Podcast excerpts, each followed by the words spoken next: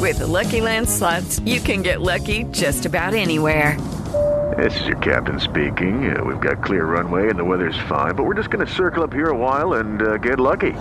No, no, nothing like that. It's just these cash prizes add up quick. So I suggest you sit back, keep your tray table upright, and start getting lucky.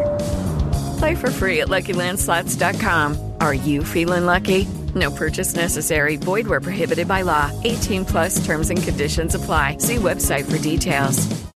Hello, it is Ryan, and I was on a flight the other day playing one of my favorite social spin slot games on chumbacasino.com. I looked over the person sitting next to me, and you know what they were doing? They were also playing Chumba Casino. Coincidence? I think not. Everybody's loving having fun with it. Chumba Casino is home to hundreds of casino style games that you can play for free anytime, anywhere, even at 30,000 feet. So sign up now at chumbacasino.com to claim your free welcome bonus. That's chumbacasino.com and live the Chumba life. No purchase necessary. VGW Group. Void were prohibited by law. See terms and conditions. 18 plus. With Lucky Land slots, you can get lucky just about anywhere. Dearly beloved, we are gathered here today to. Has anyone seen the bride and groom? Sorry, sorry, we're here. We were getting lucky in the limo and we lost track of time. No, Lucky Land Casino, with cash prizes that add up quicker than a guest registry. In that case, I pronounce you lucky. Play for free at LuckyLandSlots.com. Daily bonuses are waiting. No purchase necessary. Void where prohibited by law. 18 plus. Terms and conditions apply. See website for details.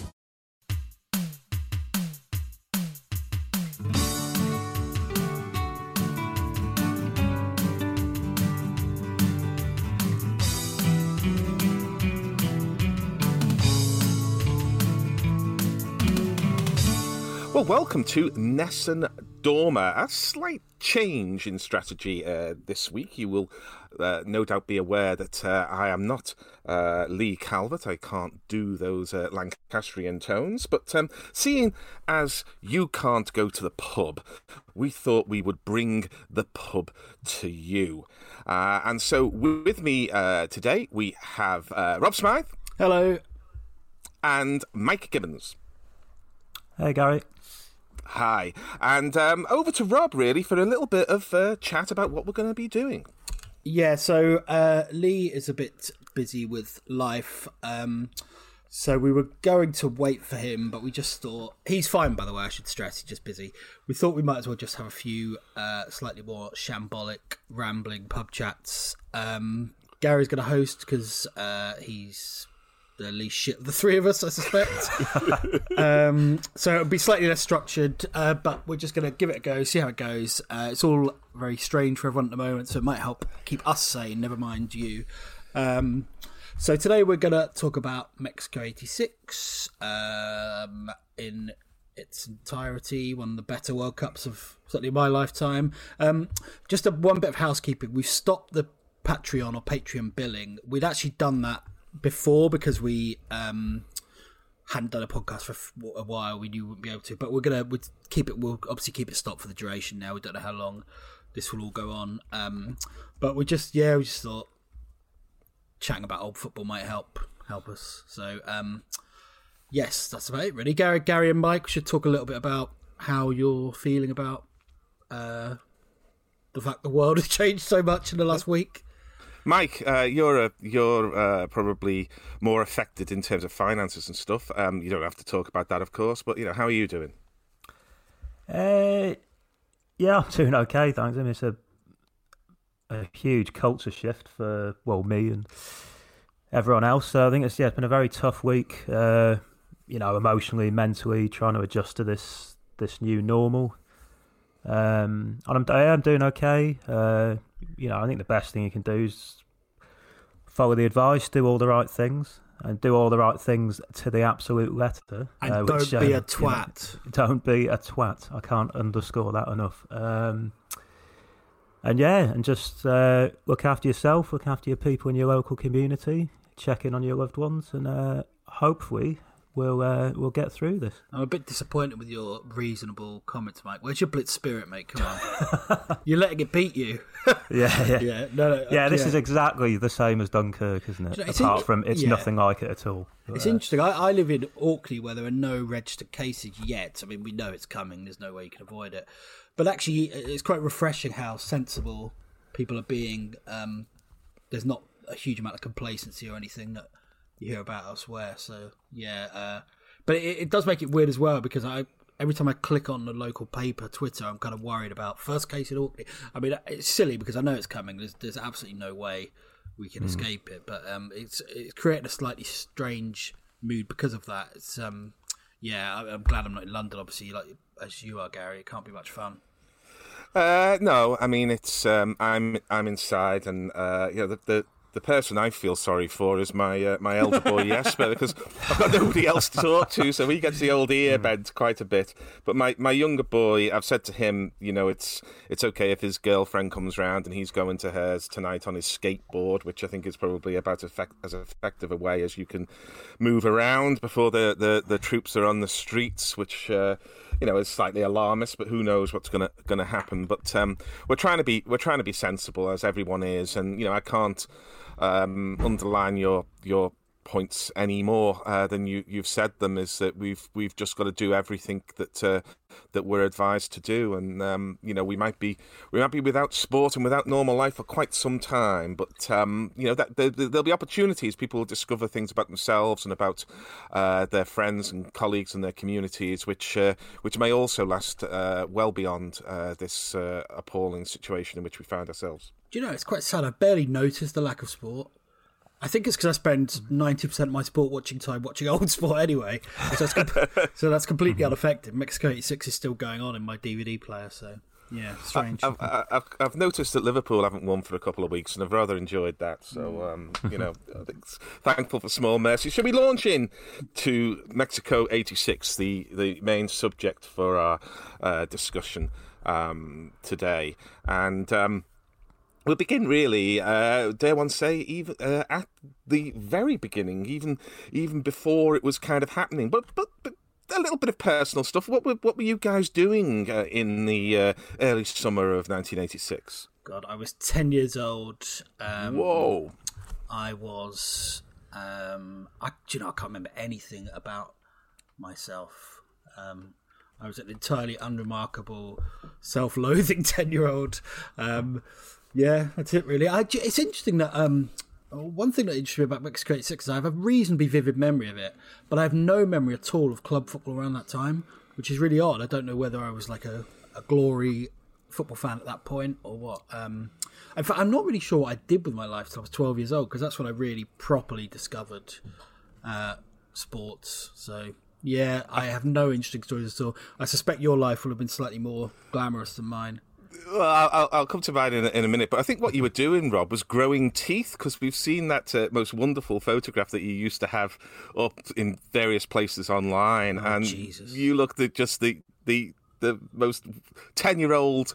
You're the ten year oldest of ten year olds you could ever see. Uh, it's absolutely splendid, and uh, I rather hope that might surface at some point in the future. Yeah. What about yourself, Mike? Uh, well, I I just moved to Wales at this point that summer. Um, so I moved from um, uh, yeah, quite a rough council estate in the northwest of England uh, down to kind of a bit of a rural bit of Wales. So that was quite a a culture shift for an eight year old. Um, and we just kind of adjusting to that really, and adjusting to my new school. And I remember the big thing that summer being that uh, my dad had bought a VHS recorder or rented one. I think more like I probably got it from Radio Rentals or whatever. yeah. um, but with with this World Cup in mind, because all you know, I was I was just starting to get obsessed with with football then, um, and yeah, we had it in mind to record the games that were going on in the middle of the night, and uh, one of those games and the recording of one of those games uh, pretty much changed my life, and I wouldn't be sat here now. I don't think um, if I hadn't done that. Um, we, we but ex- that, I'll, I'll, that, sorry, we can exclusively reveal that game was uh, Morocco nil England nil. but um, well, we look forward to um, yeah, that's a little teaser for the yeah. yeah I'll, teaser. I'll, come back to that. Yeah. Uh, I, w- I was 23. I'd um, pretty much just finished my exams. I was graduating, um, having had a couple of false starts in my post school education. And I think during the World Cup, I, would started work for um, Dorothy Perkins in buying and merchandising at uh, in Oxford Circus there. And um, I was living quite a high life, and um, why not? And uh, I was actually living, I moved during the World Cup to the very flat from which I'm speaking now, where apart from a, a one year bit of house sitting, um, I've lived ever since. So, I mean, I know this. I've made this remark other times. Uh, the room just down the hallway there is where I saw the hand of God goal. Um, so I've got quite a bit of continuity, um, certainly in my personal circumstances, if not my waistline. But you know, can't have everything, can you? Um, so um, we'll begin then by by looking at the kind of strange genesis of this World Cup because almost incredibly, uh, in 1974, FIFA got together and said, This 1986 World Cup, where, where are we going to host that? And at the end of looking at all the options, they decided the best one was Colombia. Would you believe? And um, somewhat inevitably, um, that uh, that plan began to go uh, off the rails because uh, the Colombian economy um, was uh, somewhat precarious, shall we say, or at least the, the legal one was, and uh, we all know what was going on in Colombia in the 70s and, and 80s. And so there was a bit of a scrabble around, and Canada and the United States wanted it, but um, it ended up in, in Mexico.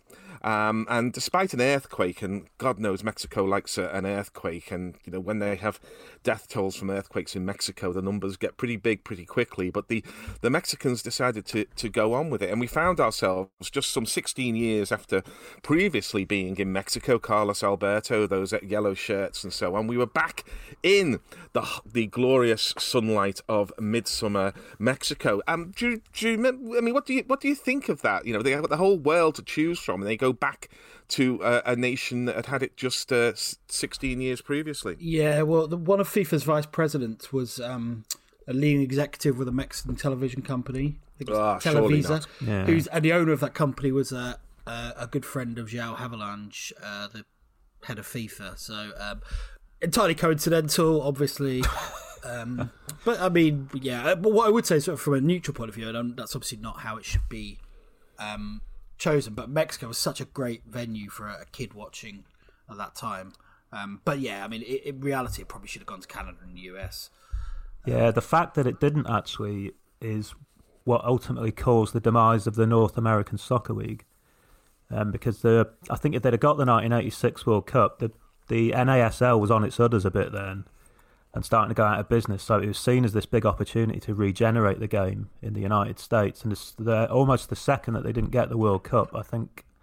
Is it uh, is it Werner Ross? His name is who owns uh, the New York Cosmos. He was the one who was like putting up a lot of the money for the bid. Um, they didn't they didn't get it, and he he just pulled the plug on the, the Cosmos a few years later, and then that whole league collapsed. So yeah, that was the end of um, uh, professional sort of top league soccer in the US until the MLS uh, came around. I suppose they may have been constrained because I think at that time they did have a kind of rotation where it was Europe uh, won uh, World Cup and then the next World Cup went to um, uh, the Americas. So you know maybe they were constrained a bit by by that. I mean, what I liked about uh, Mexico for the uh, World Cup is is and it's the same with kind of cricket from Australia is that the sun seems so bright, you know, really really bright.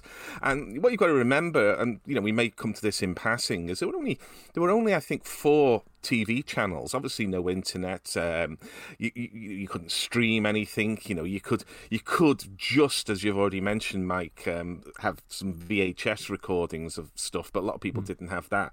So you really got what you were given, and what you were given night after night was matches from Mexico with this fantastic, glorious sunlight. And one other aspect, I think, of this World Cup, which I think added to its um, to its uh, glory in terms of, of how we look back on it, is that many of the matches were played at altitude. And when I say played at altitude, I mean played at altitude. Mexico City is over seven thousand feet up, so you know it's it's Plunk Snowdon on top of Ben Nevis, and then run around and play football. But what that means is that a little bit like playing at uh, cricket in Johannesburg, is the ball really flies and it really moves around. So everything kind of seems sp- sped up, you know, like it was there one say Speedy Gonzales, and I'll come back to that in a minute. Um, the and you know that added to the excitement. It was so other compared to um, to what was then, you know, a, a, a Britain coming out of the grim early '80s uh, industrial disputes and uh, harsh economies and everything else. What a what a joy it was to put the television on every night, and there we were in Guadalajara and places that we couldn't even pronounce, watching football. Just to uh, go back to the altitude thing, um, I think I think that the highest ground in England is Stoke City's ground. I think it's 32 meters above sea level. just to put it in, just to put it into context with uh, Mexico. So yeah, you don't get the ball flying through the air in England in the sa- in the same way that you do uh, in the Azteca. I, would heard, and I may be wrong in this, uh, Mike, because you're usually way ahead of me on this, that it was was um, West Brom, uh, the Hawthorns was the highest. Oh, was it West Brom? whether it's one or the other is less important than the next thing I'm going to say because I, as I understand it, even though it's only about, as you say, sort of you know a handful of meters above above sea level, if you go due east, the first thing you hit at that height are the Ural Mountains because there's nothing there's the flat lands oh, of Scandinavia yeah. and and stuff like this, and the the Polish plain and everything. And you've got to go an awful long way before you get anything mm. as high. And I understand it's the Urals. That may be apocryphal, but um, I often think that when I used to end up in, in Birmingham on the motorbike, and um, somehow you, you, you go past one of the Birmingham grounds, and all of a sudden West Brom's ground was there, and you realise just how tightly packed some of these West Midlands teams are. But uh, that may be apocryphal. Back at the point, um, we'll look at some other aspects which um, look, shall we say, interesting from the perspective of uh, 2020. The the mascot was um, a kind of if you gave a, a kind of um, South Park animators or, or somebody like that and said, make the most offensive without being absolutely overtly racist mascot you can do, pretty much they'd have come up with Piqué, not Gerard Piqué, of course, but Piqué, the official mascot of the 1986 FIFA World Cup. A jalapeno uh, pepper that we almost could certainly call jalapeno peppers or indeed chilies back in the day. They're wearing a sombrero and a Zapata moustache. How do you think that would have gone down in today's world? Uh, yeah, we're in the kind of marketing think tank that would have come up with this, I don't think it would have got past the, uh, you know, as soon as the idea was pitched, it would be uh, batted down straight away. I would hope. Um, yeah, it, it, does. Yeah, it seems extraordinary to look back on it now that uh, that that was approved. But uh, yeah, very very different times. I was just trying to think what the because I don't have a memory of the the Spain World Cup. Was it an orange? I think was it was it called Naranjito something? Naranja. Like oh, Naranja. Naranja sorry. Yeah, yeah. yeah. Yeah, I think I think it was um, probably by the uh, Marmalade Marketing Board or something. But, um, but uh, yeah, the way they did, you know, the way they did these things was was I just seemed to be like, well, think what's the laziest stereotype that people around the world would know, and and you know we'll build something around that. Yeah, it was it was almost it was almost a kind of different mindset because instead of reaching for kind of you know the the rich history of Mexican Mexico's mm. indigenous population, who are vast in millions. You know, as we as we know from um, the way they're being appallingly treated at the at the border uh, now. Um, it was a whole different mindset because then what they, they wanted to do in terms of branding is pick sort of the most obvious symbols of, of of whichever nation it was uh, without going kind of full um, obvious for 1974, shall we say, um, but then sort of amalgamate them into something that then the world would recognize. So instead of kind of leading or lifting, it was very much sort of, um, I think, sort of wallowing in the cultural stereotypes. So I think, I think 1966 World Cup was a kind of British bulldog, wasn't it, or something? I mean, yeah. Just... World Cup Willie was it or something? Yeah, I, I, I think yeah. I think it was. So um, that's another uh, change in the um, kind of uh, cultural milieu in which uh, this was was played out.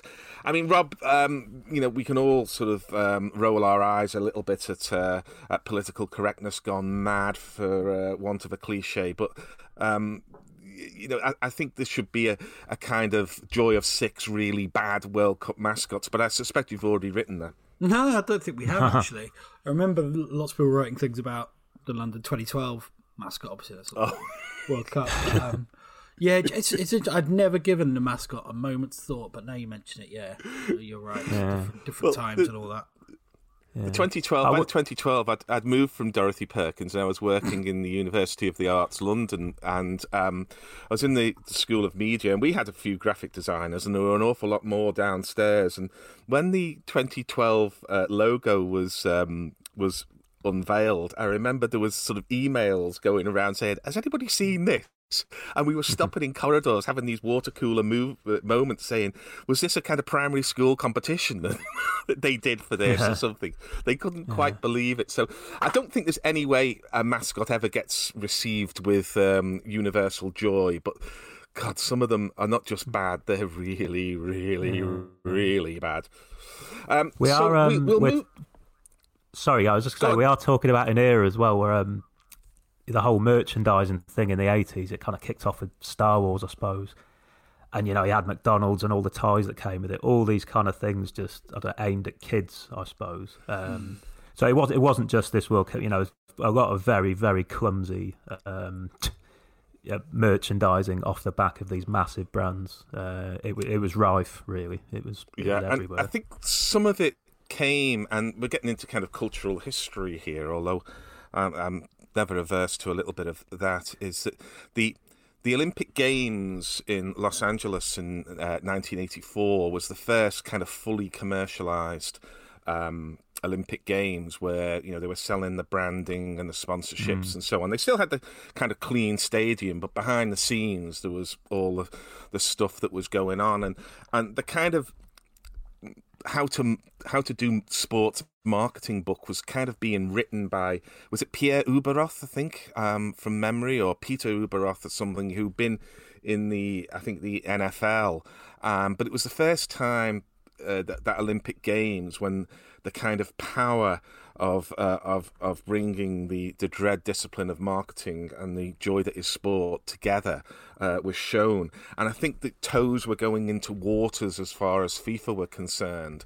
Um, to do with kind of the, the whole professionalizing of of that element of holding a, a, big sports tournament, and um, you know, uh, we all know sort of where that's uh, led us to uh, in lots of ways now. But um, you know, you can see the, the, the shoots in certainly in in football in in '86, and then of course it, it goes on uh, after. But um, we'll go to the qualification there, and um, the qualifying uh, tournament. I mean, I think the first thing we should we should note, and I have strong views on this, um, which have been published at the Guardian, um, is that uh, is that there were there were twenty four teams that were actually allowed to to go past the. Uh, the, the various locks and keys and obstacles that FIFA put in the way of uh, the world actually going to something called the World Cup.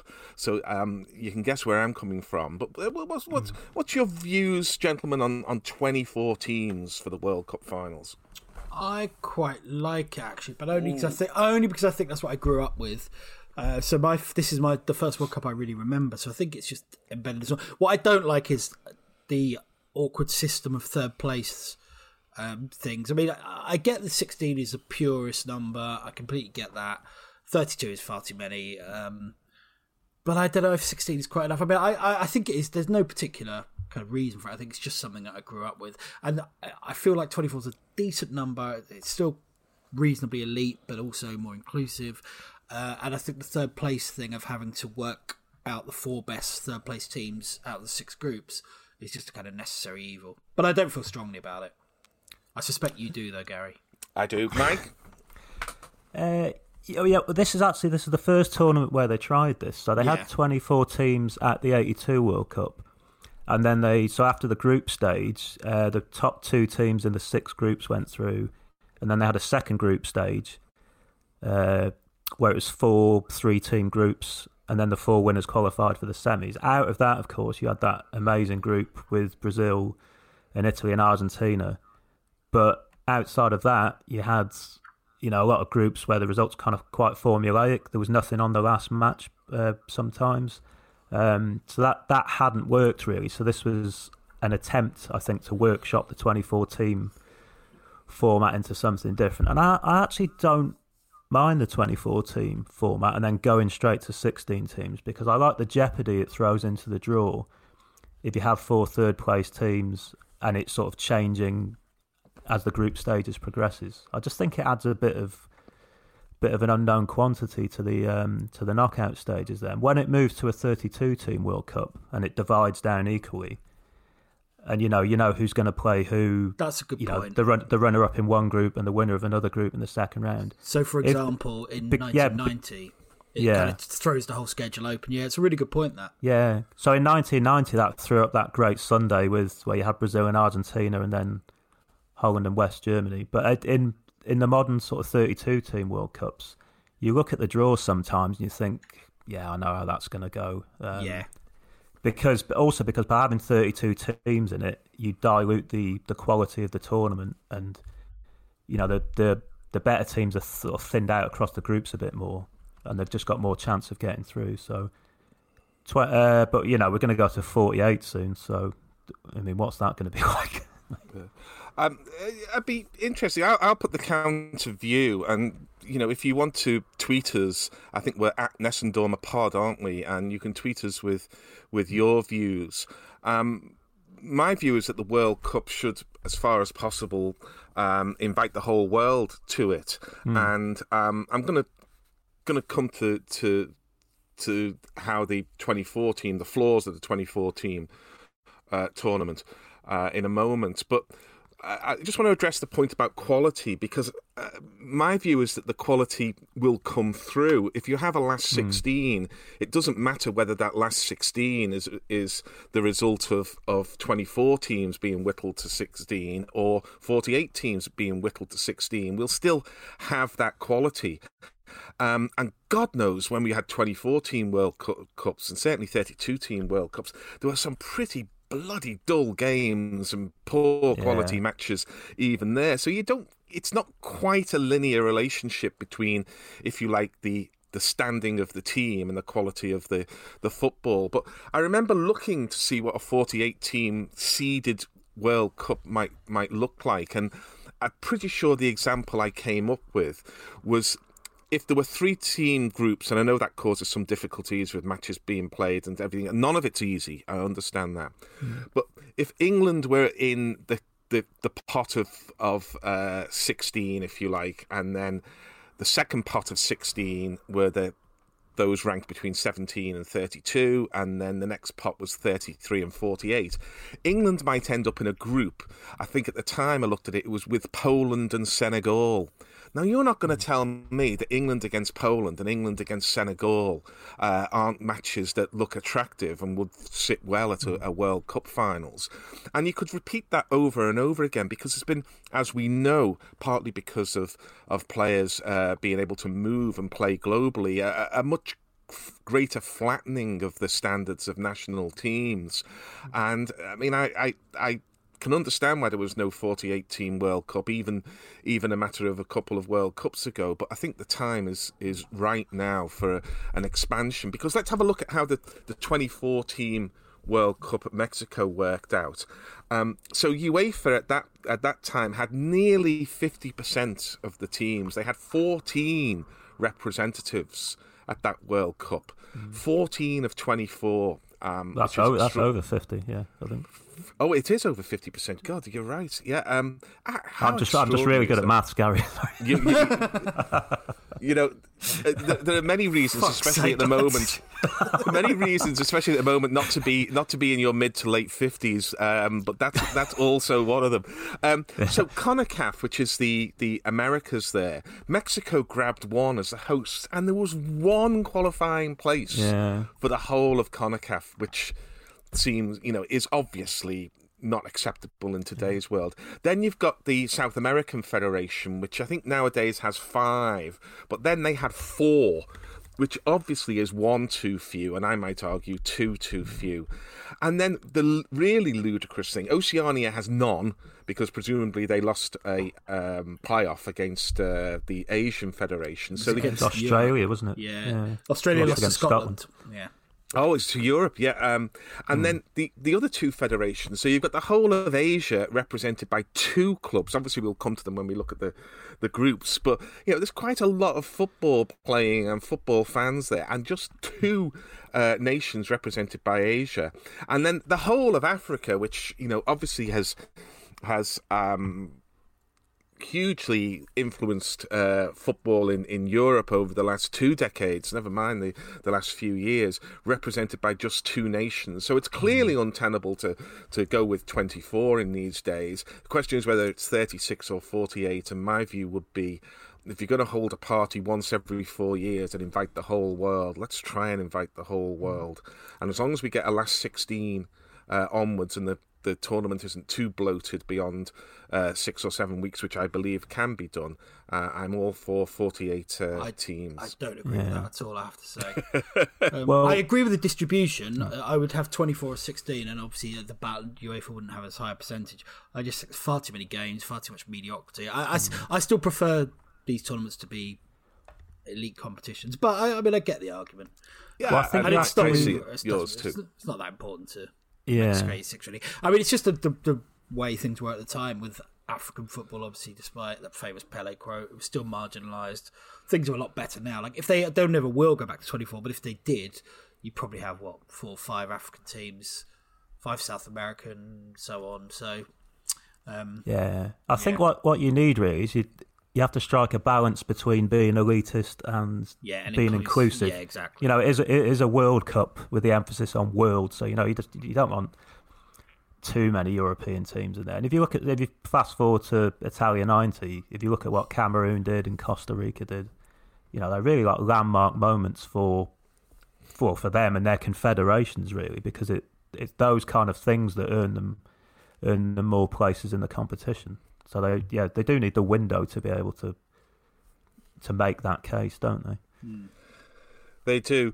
Um, so we'll move to the, the groups, and as I say, there were three debutants at uh, World Cups uh, who were involved um, here. Which uh, uh let's have a look. Those debutants were Canada, uh, Iraq, and um, to my surprise, and you guys know a lot more about them than I do. Denmark making its first appearance in a in a mm. World Cup.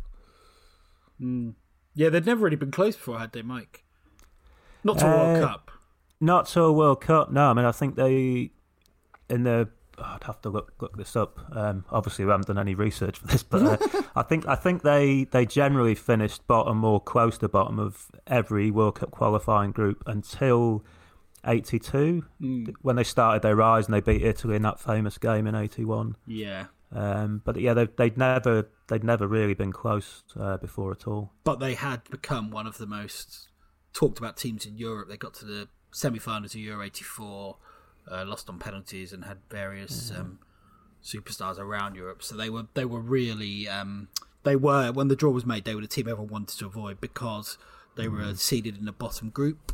Um, which led to uh, the first kind of wide, or the first case of the group of death being kind of popularized anyway. But we'll, we'll get to that. Yeah. Well, um, we'll just uh, have a quick look at those uh, seedings, and uh, it is the the kind of distribution through the pots that kind of suggests that there would all be groups of death. Um, so uh, we'll start with pot two. So these are the mm. these are the nations that aren't good enough to be in in pot one, and in pot two you've got England, the Soviet Union, Argentina, Spain, Paraguay, and Uruguay. I think that shows, you know, how strong pot one is. So let's let's move to pot one. You've got Mexico as hosts, mm-hmm. Italy as the defending champions, Germany as runners up, Poland as third place, France as fourth place, and Brazil presumably because they were Brazil. Um, so that yeah. would be pot one. How did and they, how, just quick, how did they decide them in those days? I assume they didn't have these coefficients they have now. I think from looking at that, I think it's the is the top four from the previous World Cup. Yeah, plus the semi-finals, plus and, Mexico and, and plus Brazil. Yeah. Oh, and one thing I know from uh, a bit of research I'm doing for something else uh, mm. at the moment is England and Argentina were deliberately put in the same pot in order that they ah, couldn't okay. be drawn ah, against yes. each other. That's because absolutely of the, uh, true. Yeah. How did that work out? I wonder.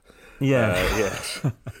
Um, yeah, I mean, again, it's an interesting thing to to look back, and um, you know, there was almost no kind of statistical analysis of, of football. There was there was kind of you know there were baseball, I think, was was advancing, and it's always had its uh, barrage of statistics, and so too um, cricket. But um, in football, there was there was nothing. Nobody knew what an assist was, you know, and uh, mm. nobody knew what a coefficient was. And the only the only way we ever judged a team is, well, how did you do last time? Um, so it doesn't surprise me that it appears to be on a historical basis. So we go into pot three, and we've got Algeria, Canada, Denmark, Iraq, Morocco, and uh, South Korea, which sounds like a hell of a world tour, actually. But um, they were in pot three. And then pot four, historically, looks a little bit stronger, if anything, uh, with Belgium, Bulgaria, Hungary, Northern Ireland, Portugal, and Scotland. So one of the things you can take from that is that um, three of the uh, of the home nations qualified in England in pot two and Northern Ireland and Scotland in in pot four. But um, before we go into the composition and indeed how the those uh, groups played out, uh, any thoughts on on that kind of seeding pattern? Well, one thing it doesn't prevent actually this is uh, an all European group which I, I, think very nearly happened. Actually, I think um, I'm just trying to remember back now, but um, it was between. Oh, blimey! I Didn't England almost end up with Germany and Scotland, or am I imagining? Yes, that? that's right. Yeah, and Denmark. West Germany, so England, Scotland, Denmark would have been a storm yeah. group. But yeah, I think so, you're right. I think I think it was close to that, and it ended up. It could have been Uruguay and England's group, but anyway, yeah. Yeah, so it was England, Uruguay were the last two teams. Uruguay went into Group E, which was the group of death, and then England went into to Group F. Um, I think that's how it worked. But um, yeah, it's it's it's very random. I think the draws were done a lot more politically then than, or they had kind of political sensibilities in mind rather than. And now they're all done off coefficients, aren't they? Yeah, um, there's various rules, like, like, you say, to block certain. Yeah, no, no, more than two European yeah. teams in a group and stuff like that. So I mean, uh, it was but... much more haphazard. I mean, I don't even know whether the draw was televised, but it was probably done in some kind of town hall in some rural um, Mexican town that had paid for the privilege of it, and there's probably sort of uh, Miss Mexico walking around with a with a placard saying Group A, and then there'd be ping pong balls and goldfish ball, bowls, one of which had been in the uh, had been in the oven for a while, so they knew that was the, the hot one and keep that one away. Um, and then they they sort of pulled them out, but you know it was it was very haphazard, and yeah, there, there was talk about you know we should and I think the actual language was used for things like we should try to avoid an all European group, but nobody, I think, quite worked out how to do mm. this. And so it was all kind of hoping for the best. But I'm, I'm absolutely certain that, Mike, you're right that um, England and Argentina, it was uh, felt best oh. uh, that if it could be avoided. Um, yeah, that was, it, that, was, that was very deliberate, that, yeah. Yeah. And yeah. of course, as we know in the world of sport, if you want something to be avoided, unless you absolutely rig the rules, there's nothing more mm. certain that it will happen. and uh, we'll come to that in due hmm. course. A quick, um, uh, sorry, Gary, a quick word on South Korea actually. So they qualified, and it was their first World Cup for 32 years, I think. And three years before this World Cup, they'd set up the K League. So they they built a professional football league from scratch, basically, with the, the idea that it would raise the standard and they qualify for the World Cup, and they did. And it's there. It that's the first example of a country doing that, uh, really, with, that doesn't have a great, you know, football uh, history. And then later on, obviously, you'd have uh, the US would do that with the MLS, uh, Japan with the J League, and you know you can see China trying to do that now. They're they're building the um that Super League over there. But I think that's the kind of first example of of that kind of thing happening. You know, setting up a professional, a brand new professional football league geared towards getting to the World Cup. Yeah, there was a lot of interest at the time because um, by the time it got to the early '90s, and I was trying to teach stuff uh, around fashion business and things like this. There was a lot of interest in kind of um, Japanese models, but especially in Korean models of these huge kind of um, of conglomerates uh, that that had sort of fingers in car manufacturing, but also mm. did milk delivery and and this kind of stuff, and that whole kind of um, Korean approach uh, of of sort of planning, if you like. It wasn't quite Soviet planning, but it was it was it was an industrial strategy that uh, that that runs sort of against the kind of uh, of what was then the kind of uh, free rolling, free market approach that was coming out of of uh, Ronald Reagan and, and, Mrs. Thatcher, and uh, funnily enough. Um, yeah, it did. It did find its way into sport, and, and funnily enough, looking at uh, the approaches to dealing with coronavirus, you can see the uh, the South Korean um, sort of top-down approach is is uh, has helped them to to push back a little on the uh, the demon outbreak. Um, so it, it still lives on uh, even today. So no surprise that Korea got there through a, a kind of planning and a kind of um, national effort in some ways. So it was good to see them there. Of course, North Korea were there in, in 1966. My father saw them mm. play at uh, at Goodison um, in that famous uh, side that charmed everyone before getting absolutely hammered. I think by Brazil. Uh, or was it Portugal? Can't remember Portugal, now. But yeah. we do Portugal. Yeah, it's 86 we're we're at now, and so um, should we do these groups sort of going going through them? I hope you can see them there, um, mm. and and you know we can just sort of riff on on um, the the groups as they as they stand. So uh, Group A. Uh, had Argentina, um, that we'll mention once or twice, I suspect, in our look at uh, Mexico 86, uh, Italy, Bulgaria, and the aforementioned South Korea. Your thoughts, gentlemen? Um, yeah, I mean, strong group. Obviously, Argentina and Italy. Italy weren't quite um, the team they had been in '82. Obviously, they were the holders, but they had had a terrible qualification for Euro '84. I think they won only one out of eight games, and they, they'd grown reasonably old. They they basically effectively lost the entire spine of '82 so Zoff, Gentile, Tardelli, and Rossi. Tardelli and Rossi were in the squad but didn't play, and I'm not, not, entirely sure why. There was a bit of talk that Rossi struggled with the altitude. But he was only 29, Tardelli was 31. But anyway, they didn't play, so they'd lost a huge amount of quality. They were very dependent on Alessandro Altobelli up front, who was a really, really brilliant player, actually slightly underrated. Um, but they didn't quite have the aura of. Um, holders, and I don't think. I mean, I expected to qualify, which they did, but I don't think people expected too much from them. Um, Argentina. I mean, uh, just before you, you, you leave that, uh, mm. Rob, the do you think there was a bit of because I I kind of felt it, although I've got nothing other than a, a kind of Trumpian feeling about this. Um, that uh, that climbing that mountain in 82, you know, Tardelli's extraordinary release of, of passion after scoring the goal and so on, that there was a bit of Italy being a bit like India after they'd won their kind of World Cup, that, that there was always going to be a kind of trough, a kind of uh, recovery because the high of 82 was so high. Or am I just not thinking about these are professional footballers. They go back to work and get on with it. There might be something in that. The only thing I would say is that a lot of them played for Juventus, who uh, went on winning relentlessly, certainly domestically around that time. Mm. Um, I, I, mean, I, I, don't know. The, the UEFA, the Euro qualification was a bit weird. They just they lost and drew games they should never have lost and mm. drawn. Um, uh, it's quite it's quite possible. Yeah, I do think there was also an element of just just losing some extremely good players um, and the next lot weren't as good. The team that would then do so well at Italian 90 hadn't really come through. Vialli played a couple of games in this tournament as sub, I think. Um, but I think they were just almost caught between two two very good generations. Yeah, and I think uh, Schillaci was playing for uh, Modena second eleven or something like that mm. at the hmm. time, and he was obviously a big influence in ninety as well. Mike, what's what what do you, do you have any particular views on on Italy?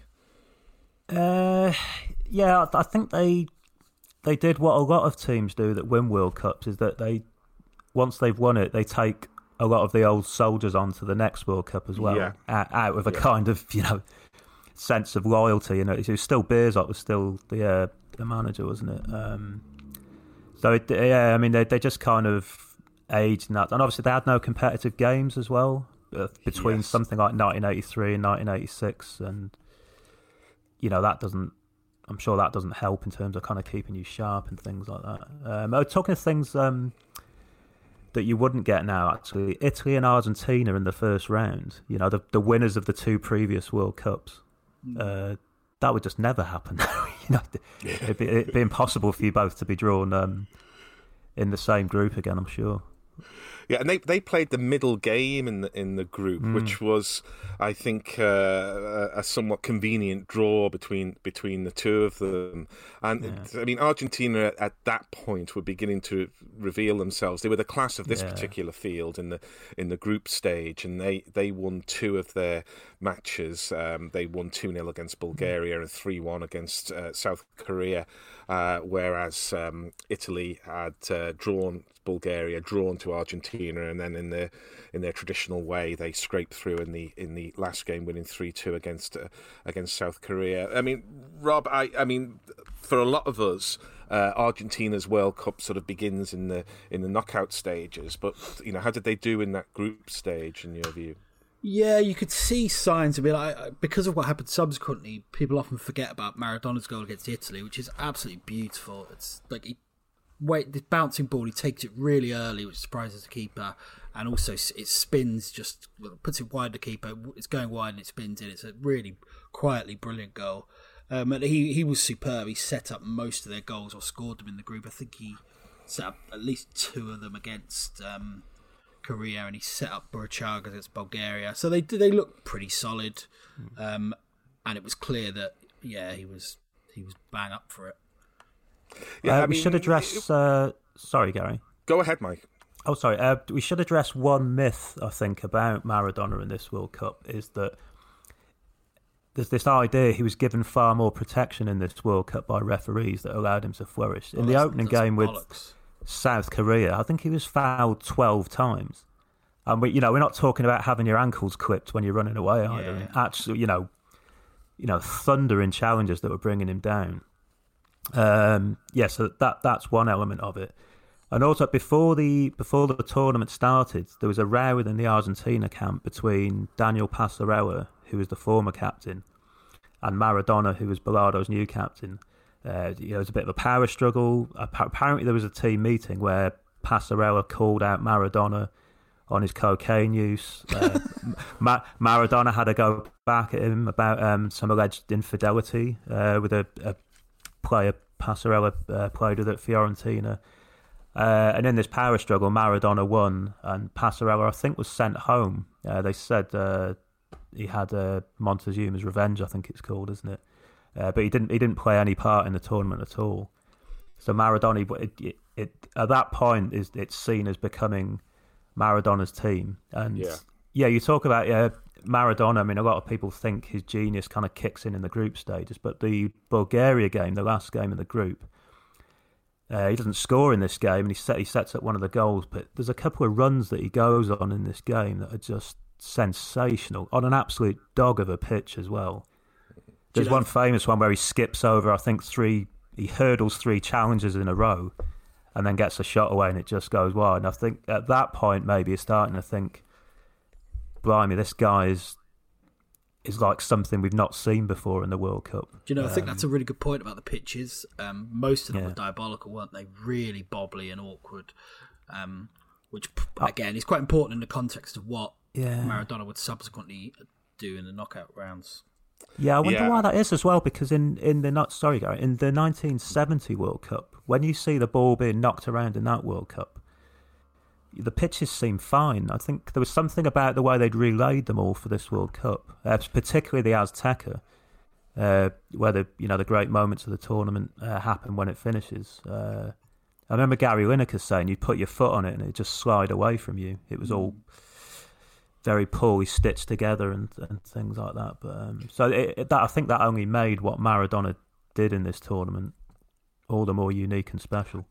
I mean, I think it was a combination of the the fact that pitch technology was almost un, unknown, and if anybody is sort of under the age of thirty listening to this, we, we just cannot we cannot find words to describe the state of some of the pitches that were played on in the seventies, eighties, right into the nineties. Um, it's incredible that they could they could even play something that that looks like football, so appalling were the surfaces that they had to contend with. But there was probably something else in play that would be different to 1970, and there's always a controversy about this, which would be the World Cup ball.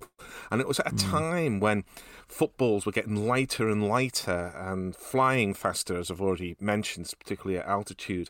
But I think the kind of ping pong ball weight um, of of the actual ball you were playing with added to this kind of bobbling about on these uh, unreliable pitches. And I suspect in 1970 it was still kind of a, a, an old school casey, if you like, we used to call them growing up. Maybe not leather, but it certainly had weight and heft. Where by '86, um, the, they were they were obviously becoming um, much much lighter, more difficult to control unless you were a genius. And when it comes to Maradona, I remember some of those early matches there, and we we'd heard the hype. We'd seen him play in that sort of uh, match at, at, Wembley, I think in 1980 when he was a teenager, I, I think. Um, but as with, I think this was probably the last of the World Cups where where almost all the players were almost completely unknown because unless you'd seen them in in 82 um, Euro 84 famously was not covered on television other than highlights, I think, and some of us didn't even watch that, or many people wouldn't have watched that. Um, so, you know, a lot of these players were completely new, so you were forming your impression, and, and yeah, I, I distinctly remember um, thinking, oh, you know, the hype about this guy is, it might be true, he does look something special. Of course, we were to be. Uh, to be shown that in uh, in spades come uh, later matches. So we'll go. To, should we go to Group B, which has the hosts in it, uh, Mexico. Uh, Paraguay, um, that many of us had to look up on a map, um, Belgium, and uh, Iraq uh, coming out of um, long-standing uh, war. Um, extraordinary that they, they got there, and um, I think there was a, quite a bit of goodwill uh, towards them uh, as a result of that. Uh, but the hosts, we kind of. It was a time when you sort of gave a free pass to the host, didn't you? You just expected them to go through to the, the knockout stages, and sure enough, Mexico did and um, it was probably pretty tight between Paraguay and Belgium for the other qualifying place in that in that group. So, um, any thoughts on that, Rob? Yeah, I mean it's not the strongest group, is it? Uh, some decent teams. Uh, there were a few little incidents of note. Um, Mexico Paraguay was a good game. Romero, who I think was South American Football of the Year, either at the time or would win it subsequently. Um, Julio Cesar Romero played for Fluminense in Brazil. He scored a really good late equaliser, and then Mexico got a dodgy, very dodgy penalty in the last minute. I think it was George Courtney who gave it actually. Um, and it was saved. He was he was England's referee at the yeah, time. he was. He? he? knew about giving dodgy penalties. That's for sure. Um, and I think it was it was a brilliant save by Roberto Fernandez. So that was a good game. Um, I mean, not a huge amount in some of the other games. Iraq were a bit unlucky against which games? I think it was Paraguay when they scored like a split second before the halftime whistle went. Um, and they lost that game 1 0. They they were competent defensively. I think they only lost by one goal each time, but didn't really threaten. Uh, Paraguay and Belgium were decent teams. Belgium, as we know, were going to reach the semis, but they didn't really look like a semi final team at that stage. Um, yeah, it was a bit of a forgettable group, really. Well, one thing, Hugo Sanchez was obviously a superstar in Mexico uh, and played, I think he was at Real Madrid at the time, I'm sure he was. And he didn't have a great tournament. He scored one goal against in the open game against Belgium, but he struggled actually. Um, uh, yeah, and that was quite a big thing. Um, in fact, it was him. It was his. Yeah, it was his penalty that was saved by Fernandez. So yeah, he he had a bit of an iffy group stage. Um, but, but as you say, Mexico were always going to go through, and then Paraguay and Belgium. Belgium were always likely to do enough to um, qualify as one of the third place teams, which they did. I think most teams knew that if you win one and draw one, you'll definitely qualify, and that you might be able to get through with two points, i.e., a win or two draws, which is what happened to Bulgaria in the previous group. Um, but yeah, probably I would say, all told, the most forgettable of the groups. I would say.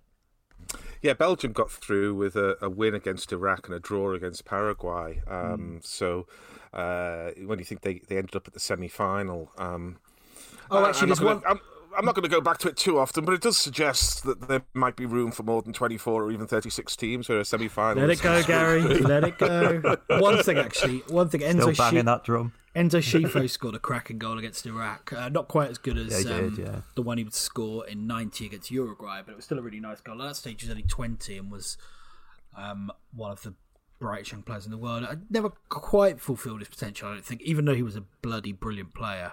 Um, I think at that stage, people thought he was going to be like a, a De Bruyne level superstar, and I don't think he quite became that good.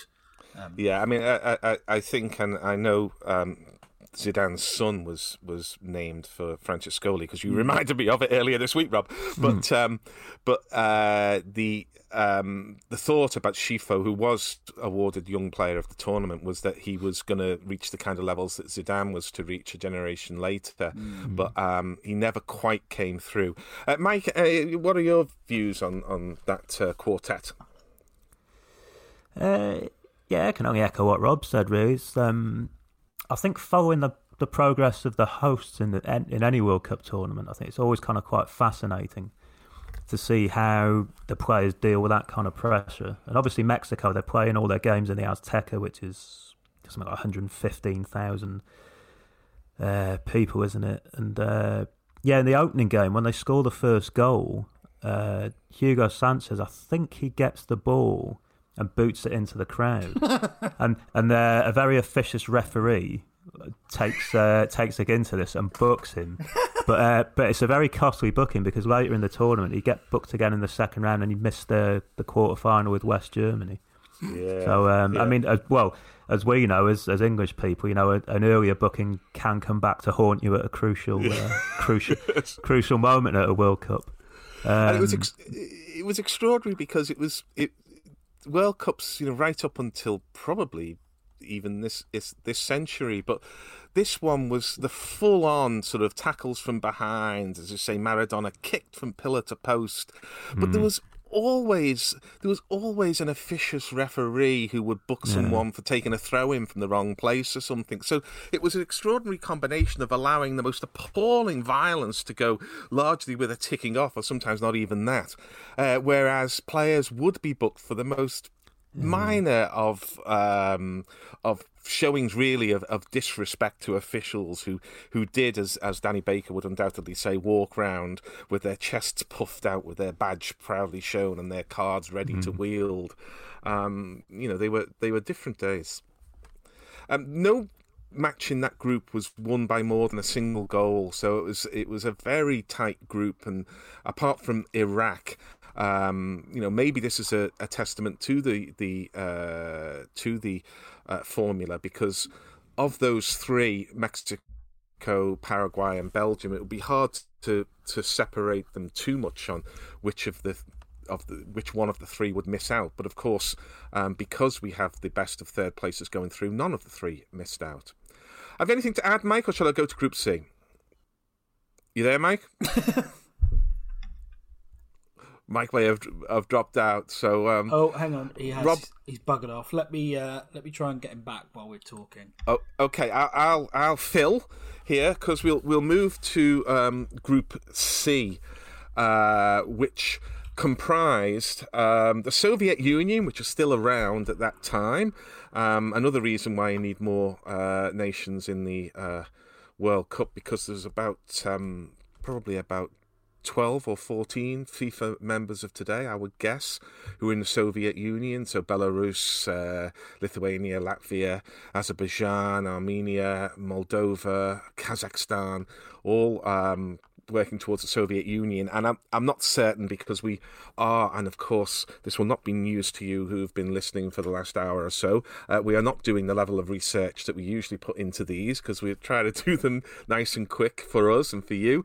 Um, they, they, the Soviet Union side was probably based on a kind of Dynamo Kiev side from Ukraine or a, or a, a Dynamo Moscow uh, side because they often did base their national teams on uh, a particular club 11 uh, or a club squad.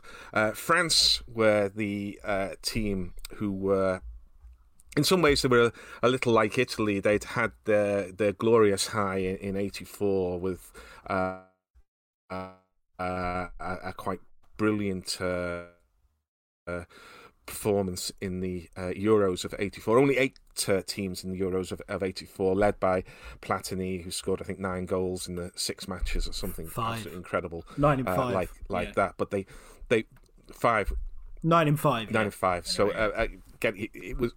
Yeah, he he was a fantastic. Uh, he was still a fantastic player then, but probably not at his absolute peak. And the the four Musketeers of '82, I think some of them were still around. Rob will know better than than me, but they were still an outstanding team of France. But they weren't quite at that glorious peak of of '82, 80, 84 when they were amongst. If you if you gave me certainly a European side that I had to watch them play for the rest of my life, and I only had one team to watch. It might be that France team because it was just so glorious to watch. And then there were there also rounds were Hungary and Canada making something of an ignominious uh, start to to their uh, World Cup finals um, showings. So with that filling, I'm rather hoping that uh, Mike might be with us again. Rob, have you managed to um, get the steam going in the uh, in the boiler and, and get the, the machine working again? I think so, Mike. I'm back. I'm back. I Oh, think, Mike! Fantastic. Well, we've we'll finish the show there and quick up again. No, no, no. Mike, we're, we're looking at Group C, um, and we've talked a little, oh, I have, uh, about Soviet Union and, and France, who very much sort of. Uh, uh, walked the group comfortably with two wins each, and they um, conveniently drew the uh, middle match between them, Hungary and Canada, uh, bringing up the rear. Um, so, uh, unless there's much to say about this group, I propose, propose moving on. But um, Oh, you could gentlemen- sod right off. There's loads to say about this group. oh, go, whoa, whoa, whoa, whoa, go, go, go, go, Well- go, go. Well, first thing is, uh, I mean, the France. You say France weren't quite as good as they've been in '84, and you're probably right. But they scored some beautiful goals Oh, yes. throughout this tournament. But in this group, um, Fernandez's goal against the USSR from uh, the, the beautiful chip from Giresse, which takes about six players out of the game. Oh, Uh, Fernandez controls it on the run and whacks it in the corner. Then they scored two gorgeous team goals against Hungary. One by Tigana, one by Rocheteau, I think, which comes from a. It's not even a goal kick. It's a pass from Bats down the left wing to Platini. Controls it, flicks it with the outside of his foot, and Rocheteau scores. Um, I think uh, it's worth saying that before this, I think Hungary were reasonably well fancied, um, and USSR just blew them away in the first game. It was 2 0 after three minutes, and the second of those goals was a famous one from Aleinikov, where he absolutely roofs it from about 30 yards. And they went on to butcher them 6 0. Yeah, not Um, for the first time. The uh, Hungarians were steamrolled by uh, the Soviet Union. Yes. And um, and France won USSR one, which is a really high class game, as well as Fernandez's goal, which is beautiful. The most well remembered goal from that game is Vasily Rats again, roofing one from thirty yards. Yeah. Just- and it ties in also what you were saying earlier about the ball, actually. Yeah. absolutely zinging into the top corner. Um, so yeah, and it, just one footnote actually. One interesting thing is the first game France beat Canada one 0 Jean Pierre Papin scored the winner, a young Jean Pierre Papin, but he missed so many chances. He looked like an absolute donkey. You would never have known he would go on to be one of the most clinical finishers probably of all time. He just looked so shit, frankly. Um, and Canada were okay. They didn't. They weren't embarrassed. You know, they lost all three games, didn't score, but they one 0 two 0 two 0 um, which was kind of a decent return, really, um, in such a tough group. Um, and I'll shut up now. Mike, now you're back. Yeah, oh yeah, poor Papin, he had a nightmare in that opening game. Um, I think something similar happened to uh, uh, Vialli in one of the Italy games, and you you Yes. would never know from this World Cup that those two players would would go on to have like the amazing careers that they had. Um, obviously, the standout game in this group, France uh, versus the USSR, that's a proper heavyweight first round clash. That uh, really high quality game as well. Both the goals in it, as Rob said, were brilliant. And those, Um, the- just a quick, those games are always quite interesting because you pretty much knew they were going to qualify. Second game they've won, Yeah. but it's more about making a statement, isn't it, of potent, being good enough to win it. And I think both teams did it in that game. Looked yeah, like definitely. like serious contenders. It was a superb game of football. Yeah, and uh, as I say, I, I was only talking off the top of my head, but the more I'm thinking about it, the more if you give me one European side in my lifetime that I've got to watch all their matches on repeat on the desert island we're soon about to be quarantined to, um, then it, it probably would be that France team of, Yeah, of that- the midfield, and the Four Musketeers. The midfield Yeah. was glorious. Platini, Giresse, Tigana, and Fernandez. Yeah. Um, one of one of the all-time great midfields. the, the Magic Square, as they were known. The Magic Square, indeed. Uh, so we move to um, Actually, just a just a go on. No, just a quickie on that Magic Square. It's actually the first time they played together in a World Cup because um, in '82 Fernandez wasn't there. They only played together for the first time reasonably late in their careers, but a few months before Euro '84, I think. Um, so this was the first time they'd been seen at a World Cup, and yeah, they they were just yeah superb to watch. as a kind of sideline, it's it's often the case that, that combinations in football that we consider to be iconic, you know, at Everton it's the holy trinity Yeah. of Ball, Kendall, and Harvey in midfield. When you actually look at the stats, um, it's it's that they didn't play together all No. that often, No, you're right. um, and it's uh, it's just it's one of those things. It's partly injuries, it's partly. Um, but there's maybe there's just a little more shine that goes on these iconic combinations in football if they didn't have a long period of decline you know if they if they if they weren't sort of playing on uh, uh, too long. I think the exception to that would be the the great uh, Spanish side with Iniesta Yeah. and uh, Xavi and so on who just seem to be brilliant all the time. But um, it's it's kind of an aside. Yeah it was the magic square as you say. So we move to group D and in group D again there are, there are the two uh, the class of the field is, is clearly Brazil, who won all three matches. Uh, Spain, who only lost uh, to Brazil and by the odd goal, and then uh, Northern Ireland, who huffed and puffed and did their best, and Algeria, who were, um, I think it's pretty fair to say, um, prior to kind of the Cameroons, as they were inaccurately called in 1990, we kind of looked at uh, African teams and thought, well, they're going to finish bottom, and uh, sure enough, they they did. But the um, the not renaissance, but the, the, the birth of Africa as a, a real player on the world stage was still, I think, four years off. Um, but uh, Brazil, the the glorious yellow shirts, Josimar and uh, Careca and, and those was Careca in this World Cup. I'm not sure. yeah, You yeah, guys that- know. very much so. Yeah. Uh, Mike, what's your view on on uh, on Brazil in particular in this uh, group stage?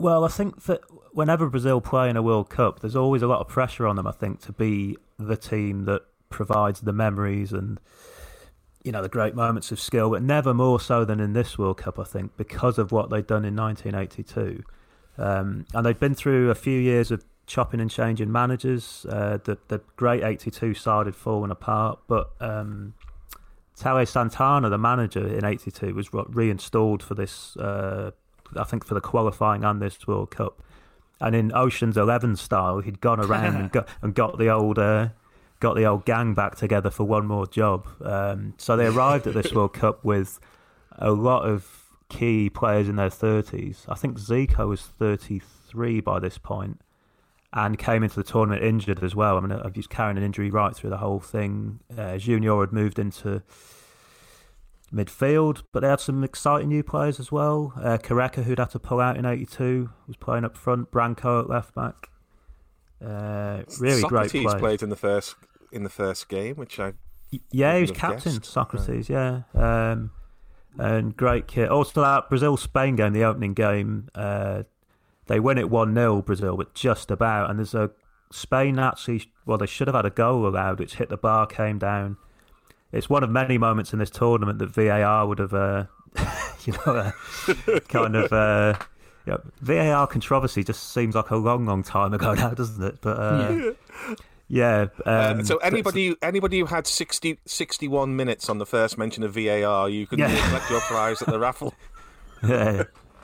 Um, Yeah, well, if, if if you apply VAR to that game, Spain would one 0 because not only Michel's goal was over the line, and also Socrates was then offside when he oh, scored. he's so far offside for that. Yeah. That's Oh, he absurd. was, wasn't he? Yeah. Um, but obviously, you know, had they gone behind, they might have equalised. Yeah, I mean, a note on that. One other thing on that Brazil team: the centre back pairing of Edinho and Julio Cesar were fantastic.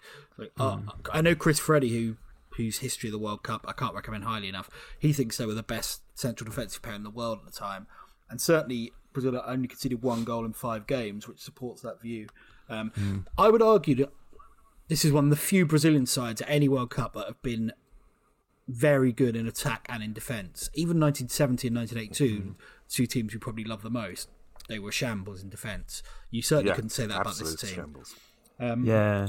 And then obviously I remember there's watching the Julio Josimar. Cesar Yeah, uh, I remember Julio Cesar. He looked like a kind of German centre back who was playing for Brazil. He was so comfortable on the ball, positionally brilliant, strong. He had absolutely everything going for him. Um, Careca got yeah, Careca got three goals in the, the group. Uh, was clinical, uh, and then obviously there's a Josimar story, which someone Yeah. can talk about anytime they like if they want. Yeah, he he looked.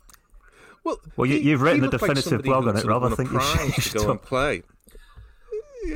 Yeah, so he well he was But he was such a he was such a kind of crazy sort of um, his running style. Even when he celebrated goals, he, he- all the limbs are going in different directions. The ball never seemed to be under control, and yet he created literally unforgettable moments. He was actually unemployed at the time. He, his contract had run out with Botafogo. he hadn't, he was uncapped, unknown, unemployed. Hadn't played for three months, I think. And basically, what happened was Leandro, the first choice right back, basically pulled out after a few of them had gone on the piss uh, uh, and missed a curfew. and Renato Gaúcho was chucked out of the squad. And Leandro, who was having problems at the time, he's kind of, I think it was a kind of guilty kind of um, solidarity. So he pulled out. Edson Boaro, who was became the first choice, got injured after ten minutes of their second game. They actually didn't bring Josimar on them because it was only five subs, so they brought on I think it was Falcao and rejigged it. But then by the third game, Josimar, just by process of elimination, played, scored that crazy goal against uh, against Northern Ireland from about thirty yards. Uh, and then did it again against Poland. And what's interesting about that is that um, ties in with what you said about no one knowing these players. So in our imagination, he's been doing that every week for the last three years and for the next three years. of course, in reality, he'd never done it before and didn't do it again. Um, but it but it all added to the the kind of magic of the World Cup around that time. What just one other thing in that group. Um, Spain Northern Ireland, which was a pivotal game, the second game, um, and it was Northern Ireland had an outside chance, you know, because of course Mm. Spain in '82. Um, it's well, a couple of things. Spain won two one and were much better, but um, Butragueño scores the first goal after a beautiful pass from Michel. It's absolutely brilliant. It's worth looking up. And Northern Ireland's goal scored by Colin Clarke comes from is one of the most fast goal uh, in the World Cup. It's absolutely ridiculous. There's a, a, a stupid back pass. Zubizarreta shanks it up in the air. I don't know why he doesn't catch it, and then he try, and then he falls over, and Clarke heads it in. It's it's proper ruffle territory. Um, so yeah, but but I think Ireland also, you know, it's Pat Jennings' last game uh, against Brazil. He actually had a really good game. They lost three 0 but he made some great saves, um, and they just like the what they had in '82 had gone really. Even even Whiteside wasn't quite as dynamic as he'd been then. Um, and they weren't great. They'd done well to qualify actually ahead of an emerging Romania side that included uh, Gheorghe Hagi. Uh, they'd done pretty well to qualify. So uh, it was always likely that Spain and Brazil go through. And of course, the fact they both beat Ireland and Algeria, who then drew with each other, meant neither of them went through in the third place position. Yeah. Yeah, that was the, the last stand of Billy Bingham's Yeah, exactly. team, really. I mean, their, their high point had really been in 82, and it was virtually the same side as well, uh, Yeah. but bar a couple of changes. Um, a quick point on Pat Jennings, actually, is that he was unemployed in this World Cup as well. So I think he Oh shit, he was, yeah. he signed a short term contract with Everton to cover them after Southall got Yeah. injured. I think he was like their reserve keeper, wasn't he, at the 86 uh, Cup final, I believe, and then was yeah, Bobby released Mimms after. was playing, I think. And, uh, Yeah, so j- when Josimar puts that one past him from, I don't know, two miles away, whatever it was, uh, not only is Josimar unemployed, but Pat Jennings is unemployed. and, you know, two people being unemployed in the mid 80s is not, you know, a, a newsflash, but uh, yeah, quite, quite, quite extraordinary that that could happen. I mean, I don't think you would get any footballer now going to a World Cup that doesn't, you know, it isn't employed by uh, an actual football club. It's uh, Well, if yeah, quite if we're playing out the uh, the fixtures in the Premier League in Mm. uh, in July, they uh, there might be half the squads unemployed technically, but uh, Yeah. but uh, the the old rule book is well and truly out of the window for the next few months in England. And if you're if you're listening to this um, from some windswept Mad Max territory in 2021, where you've got a crackling internet and you, you're just getting it, then yes, we are recording this in, in March 2020, so that's why we we have these uh, references. Um, I'm not sure that one day we'll look back and laugh, but one day we'll look back and think, thank God we got through it all. Uh, but we're, we're on to Group E, and we're going to do uh, Groups E and F, and then we're going to stop our um, our podcast and return at some later stage, hopefully quite soon, with the uh, knockout stages. But in Group E, uh, we have the uh, the glory that is uh, Denmark, uh, West Germany, um, who were being very much uh, Germany at this point, Uruguay, who uh, were extremely fortunate to get through uh, as one of the lucky third placed uh, losers with just the two points. And of course, their victims, inevitably, the Scots, who uh, who failed to, to get through the stages due to their usual combination of uh, of ill fortune and um, Scottishness. Gentlemen, Yes, worth uh, Uruguay became known as the, the scum of world football, as the head of the Scottish FA called them after the group game against Scotland. But they were actually strongly fancied going into this tournament, probably more so than Brazil and Argentina. They were South American champions. They had a very good record over the preceding few years. They were renowned for a formidable defence and the quality of Enzo Francescoli up front, who, as we said, um, inspired Zinedine Zidane to name his son Enzo.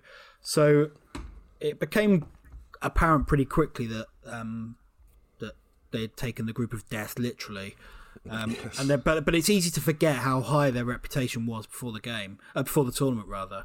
Um, I think that's sometimes lost. I mean, it, it, it, was christened the group of death by their manager Omar Borras, the phrase had been used before. Funnily enough, I think it originated in the previous Mexico World Cup to describe England's group. Uh, I think it was England, Brazil, Czechoslovakia, Romania, which actually doesn't sound that deadly, but anyway. But it was popularized by Borras because it, went around the world. Um, and yeah, it's kind of the start of that cult- culture. Really, now you get to the point where you know even volleyball over eighties has a group of death. Um, well, yeah, so me, yeah. Let's I not go there. I didn't mean it like that. Yeah. yeah. Anyway, so um, yeah, Denmark obviously was discussed were uh, really strongly fancied outsiders. West Germany weren't a great side, but as you said, they were West Germany.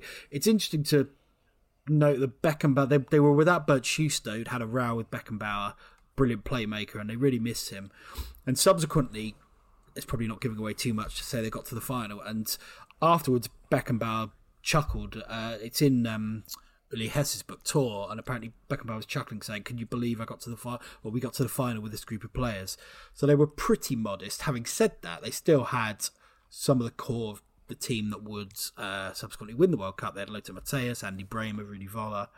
Um, so that you know, West Germany always good. Scotland were Scotland were on the way down. They were managed by Alex Ferguson because um, Jock Stein had died during the last European qualifier, uh, the draw against Wales. Um, and although on paper they look pretty good, you know, Souness, Nicol, uh, McLeish, Miller, Leighton, so on, Strachan, they were kind of, they weren't a great side. Souness was past it um, and would be dropped for the last game against Uruguay. Uh, they were just a bit limited, really. Um, having said that, I mean, they weren't a terrible side. They were just pretty unlucky to be in such a viciously tough group. Yeah, I think that's that's the the case. I mean, I remember watching the the six one uh, Denmark against Uruguay, and it was. I mean, Denmark were just sensational. They were just, nobody was going to live with them in, in that form in that match. Um, some of their attacking play was just astonishing. Uh, Mike. Uh, well, yeah, the six one. If I can now do some kind of Stewart Lee style callback to uh, what I said earlier in the uh, in the podcast. That's uh, a game I asked my dad to tape uh, from memory, and I really because of you know they had John Sivebæk and Jesper Olsen and Jan Molby and like you know, players I'd actually heard of. Uh, and I ended up keeping the tape for, or keeping that game on tape for about four years. I just got absolutely obsessed with it. It's and it's one of those kind of eighties memories that that holds up. You know, it's not some kind of sugar coated piece of nostalgia where my memory of it is uh, actually better than the actuality. It's, a, it's just a stunning performance to dismantle the, the South American champions like that, which I think is still their joint worst ever defeat in Uruguay's entire history. And it was at the World Cup. And, you know, Denmark, they had that kit, it was very striking, looked amazing. They played, it, was, it felt like total football and fast forward. It was just uh, stunning to watch, and the, the, the obsession with that game. I don't think if I hadn't taped that game and got that obsessed with it, I don't think Rob and I would ever have chatted about it to the depth that we did. Where you know we went on to write a book together about it with Lars uh, Eriksen. So uh, yeah, had I not taped that game, who knows? You know, things work out a different way, but I might not be a, a moderately uh, successful uh, football writer. Um, it's worth saying that Uruguay had ten men for most of the game. Yeah. But having said that, they had ten men for most of the game against, well, even longer against Scotland and drew nil nil. It was a really joyous performance as well. You know, it wasn't just a thrashing. It was just there was something really beautiful and happy and optimistic about the way they played football. And there was some, again, some fantastic goals. Laudrup's everyone probably remembers this really kind of serene slalom through the defence. It's interesting when we spoke to him for the book. He said, honestly, I didn't really do much. It's not that special. And at first I thought, yeah, yeah, whatever. Then I actually looked at it and thought, he's sort of right in the sense that when you're a genius, you just see the world through different eyes. And actually, every move was quite simple for a player as good as him. Um, but that goal overshadowed the fact Elkjær, I think, well, he certainly scored a hat trick, and I think he made two as well. Um, and he was a fantastic centre forward, easily the best cent- number nine in the world at the time. Um, yeah, it was just a lovely performance. They won all three games. They beat Scotland 1 0, which is actually probably their toughest game. They uh, Scotland had a goal wrongly disallowed, and uh, Klaus Berggreen was quite lucky to get away with a terrible tackle on Charlie Nicholas, which is very unlike the Danes. Um, and then the, basically went into the last game where um, Denmark and Germany were, had already qualified, and the winners would play Spain and the losers would play Morocco. And there was some talk about whether they should try to avoid Spain, especially because Spain had beaten Denmark in Euro 84. But they basically had a team meeting and decided. But uh, as Molby said, we thought we could take them all. So they beat Germany 2 0. Um, but there was a, a, really important footnote to that game when uh, Frank Arnesen was sent off with a couple of minutes to go for just like a nothing flick out of Matthäus, really. Um, and that was really important because he then missed the second round. And what no, people didn't know at the time was that um, his wife was extremely ill in hospital. They weren't sure what it was, but at the time it seemed like it would be life threatening. So he was on edge throughout the game. He'd been booked for complaining when he should have had a penalty in the first half. He then got absolutely butchered by Ditmar Jakobs after this glorious piece of skill on the edge of the area. Um, this kind of he kind of twists his body one way to dummy without touching the ball, then twists it back again, goes past him, gets butchered. Anyway, so you can imagine his temperature rising and rising. Then he kicked out, got he was given a straight red, but I think it was a second yellow. In those days, they didn't show a second yellow. So the upshot of all that meant he missed the Spain game, and they they really missed him because he was their best playmaker. I mean, they had lots of brilliant ball players, but he was the one they could give the ball to who kind of dictate things. Um, and it's probably worth talking a bit about Uruguay Scotland as well. That last game. So went into it, and Scotland didn't have a point. They'd lost 1 0 to Denmark, 2 1 to West Germany, but they still knew that if they won, they would probably sneak through as one of the third best third place teams. Uruguay had a man sent off in the first minute for a foul on Strachan. There's- Yeah, and it wasn't. I remember watching that live, and there was a feeling at the time. I mean, now it's a straight red. Of course, it's a straight Yeah, I agree. I thought it was But at the the top of the time, there was a, a sense of the referee wanting to get his name Well- in, in the press, and Oh, also a bit yeah. of punishment for If previous matches. If you, I think that you're right about the latter. If you actually look at it, there's there's always been some speculation that he actually pulled the wrong card out and just went through with it. And Yeah. and there's something in there. If you look at it, he looks, he pulls it out and he looks at it as if he's pulled the wrong one and just waves it anyway. We'll never know, but that wouldn't surprise me. But it would have come ten minutes later anyway. Exactly, and it actually made Uruguay's mind up for them. Any pretend because they had, they knew a draw would give them two points and probably get them through. Um, so any pretense they had of trying to play just went out the window. But and also it gave them actually a weird kind of uh, impunity because they kind of sensed that the ref wouldn't have the bottle to send another one off. So Yeah. they just kicked and dragged and basically manhandled Scotland for ninety minutes. Francesco It was an appalling match. it was a desperate game. watch. Francescoli was brilliant in buying them time, holding the ball up, and so on. But uh, it was a desperate game. And as I said, after that game, Ernie Walker, the head of the Scottish FA, called them the scum of world football. Um, and yeah, it was just a, it was there was some bad. It's a good World Cup, but there was some stinking games in it, and that's possibly the worst of the lot. One, It's one of the worst World Cup games, full stop. Then Mexico '86. But yes, Mike.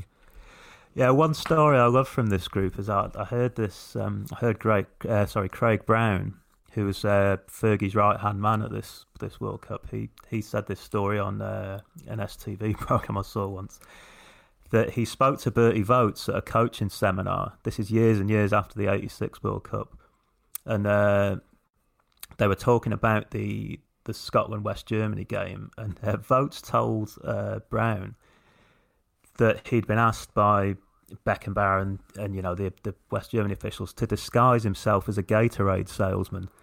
Uh, and go down to the Scotland training ground and sort of take notes on their training. And this is a guy who's got a World Cup winners medal, and he's going, you know, incognito uh, with, with like the Gatorade cup. His, yeah, it's just an astonishing, like that that someone that's with, with, that standing in the game has, been made to do that. But yeah, the things you'll do for your country, I suppose. And um, if I could um, just go back to, I don't want to get too uh, Denmark oh, heavy do, on this, but, do, but mate. Uh, uh, yeah, I mean, I would just say Denmark, so on the pitch and off the pitch as well, went for this World Cup. Um, like you would see few other countries do. I think. I think Piontek on the pitch, you know, certainly knew that with the age demographic of this squad, you know, this could be this was one shot for the players. I mean, uh, all the key players apart from Michael Laudrup were either in their 30s or about sort of 28, 29. So you know, it was, it was probably going to be their one hit of the World Cup, and they did loads of like advanced things like you know altitude training.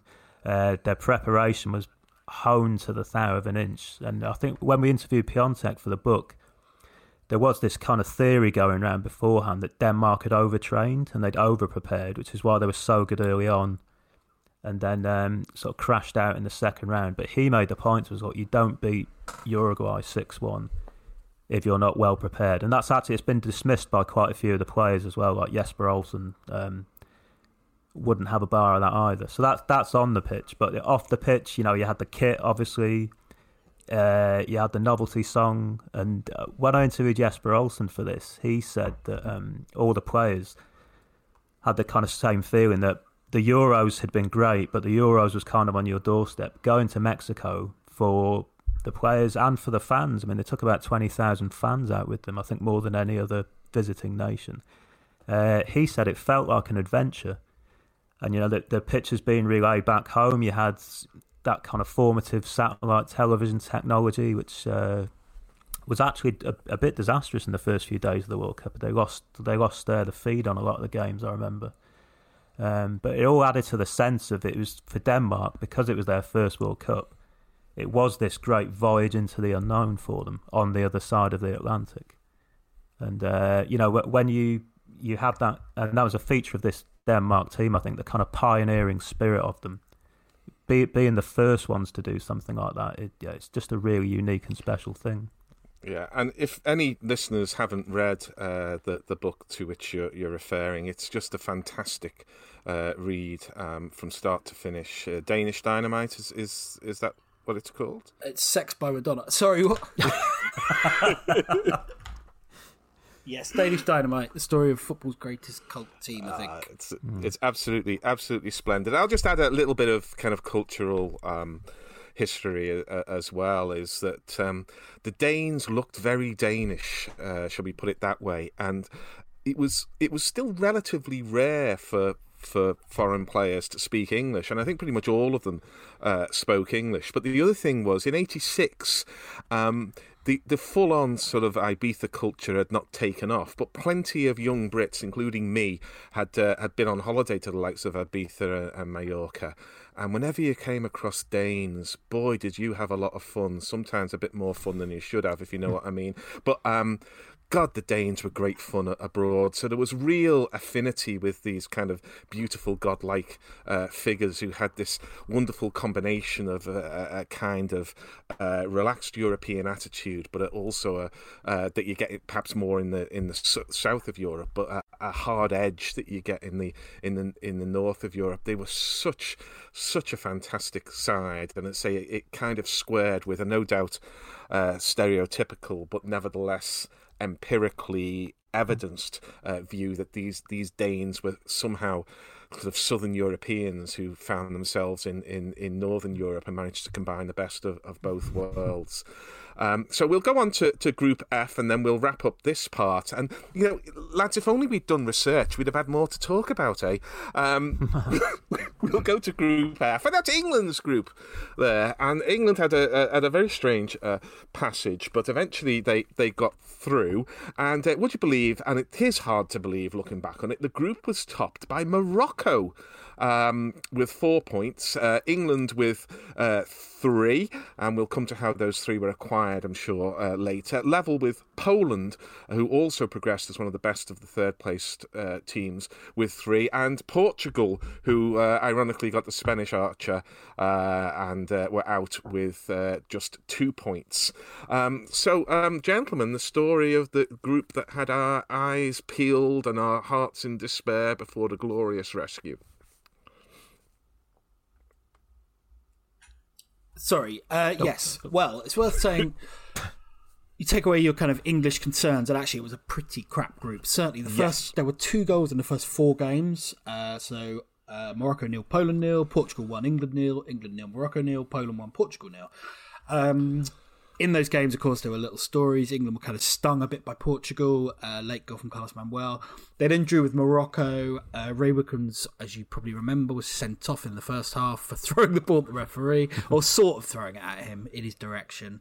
Uh, Brian Robson dislocated his shoulder. Um, and England were in serious trouble. At, the, at that stage, no one realised how good Morocco were. And of course, there was still the prehistoric attitudes to African football. So it was seen as a disgrace drawing with Morocco, even though it was actually a decent result to, draw with 10 men because Morocco were a fine team. And had England lost that game, they would have been in serious trouble. They were still in all kinds of trouble going into the Poland game. Um, and I'll let Mike tell the story of that. I'll just quickly go on to Morocco Portugal, um, which Morocco had actually been quite conservative in the first two games, drawn them both nil nil. We were a bit too conservative against ten man England, but in the last game they battered Portugal. They scored two fantastic goals. There was one particular. I can, I'm not sure whether it was Khairi or Krimau. I think it was Khairi who scored it, but it was a long cross from the right and a brilliant volley um, back across goal from the just inside the area. Um, so they were uh, basically deserved group winners. They've been kind of the equal of Poland and England, and then yeah, far too good for Portugal. Um, and England will play at the same time uh, going into the Poland game, and basically they knew they might get through with a draw. I think I'm right in saying, but obviously a defeat they were gone, a win and they would be through. Uh, and the next 90 minutes changed Gary Lineker's life. Yeah, Mike. Yeah, yeah. So it's uh, this tournament for England. I mean, this happens quite a lot to England at World Cups as well. Is that you start out with one team, Yeah. uh, which is quite conservative in many ways, and then you find your best team uh, by chance as the tournament goes on. I mean, we were talking before about the um, the Magic Square coming together. Uh, you know, very late, and you know, almost by so much of football and the way teams are formed and built is so random, and it's so you know, there's there's so little design to it sometimes, um, and it's certainly the case uh, uh, here with England, I think. So, what happened with uh, Wilkins and then Robson? What that did was that gutted the England midfield, basically, and it forced uh, Bobby Robson into a decision about what to do. So he brought Glenn Hoddle in from uh, playing out on the right uh, put him in the middle with Peter Reid, and then uh, put Steve Hodge and Trevor Steven out on on the wings, and then brought Peter Beardsley in to replace Mark Hateley to play up front with Gary Lineker, and then Beardsley and Lineker just clicked straight away, and then for f- well, four five years until well, until Graham Taylor dropped Peter Beardsley, um, it's you know it was a, just one of the best striking partnerships that England's ever had, arguably the best it's ever had. Um, and yeah, from all the, the kind of gloom around the tournament, particularly after the, the draw with Morocco, there's all these shots afterwards of the fans in the street uh, streets screaming, "Oh, it's a disgrace, and we want our money back," uh, in that kind of entitled way that they do. Um, yeah, they just obliterated Poland in the first half, basically, and it's yeah, it's a hat trick at a World Cup uh, for Gary Lineker, and it it's the kind of thing that changes your life. It's something that stays with you and other people forever. You know, you only have to ask Geoff Hurst or you know Paolo Rossi about that. Um, and a brilliant performance. But also, it so nearly went wrong in the first five minutes. I think Poland Poland break on England. Uh, is it Boniek that gets through? And I think Yeah, um, Shilton. Shilton Oh, Butcher gets a foot in. makes a he? save, and then someone has to clear it. Up. I think Butcher has to clear it almost off the line, and they get a magnificent. He does, yeah. And then Barry Davies, who's on commentary, delivers a sort of um, brilliant kind of. Oh, what was it? Oh, England cannot afford to make crass errors Crass like errors, that. that's it. Yeah. Uh, But that also- kind of head ma- Yeah, Even head- just just before that, on, Rob, when Fenwick passes the ball straight to a Polish player on the halfway line, Davies just goes ah. it's brilliant, and you're right. It's a proper headmasterly bollocking, isn't it? It's wonderful.